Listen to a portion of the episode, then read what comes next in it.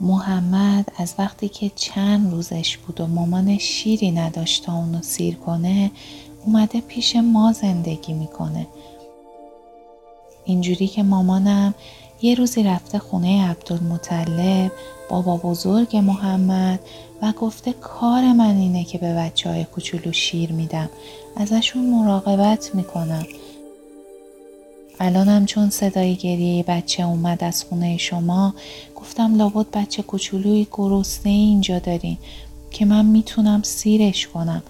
مامان حلیمه برای عبدالمطلب تعریف کرده بود که ما فقیریم اما خیالش هم راحت کرده بود.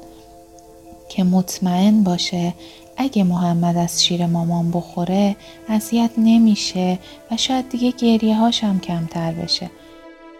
به محض اینکه عبدالمطلب محمد رو از بغل مامان آمنش می‌گیره و می‌ذاره تو دامن مامان حلیمه من بلا فاصله شروع به شیر خوردن می‌کنه.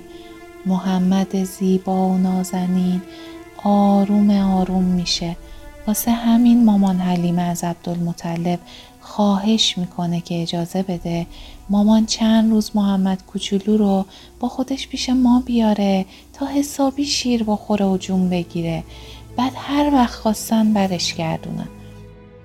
اما بچه ها این چند روز تا چند سال طول کشید. از بس که به ما محمد خوش گذشت. عبدالمطلب بابا بزرگ محمد خیلی مرد دانا و محترمی بود. من فقط یه بار دیدمش اما همیشه دوست داشتم یه بابا بزرگی مثل اون داشته باشم.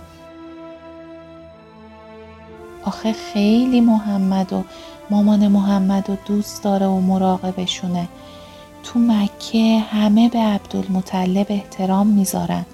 حرفش رو گوش میدن جز یکی از اموهای محمد که اصلا آدم خوبی نیست. خوش به حال محمد با این بابا بزرگ دوست داشتنیش.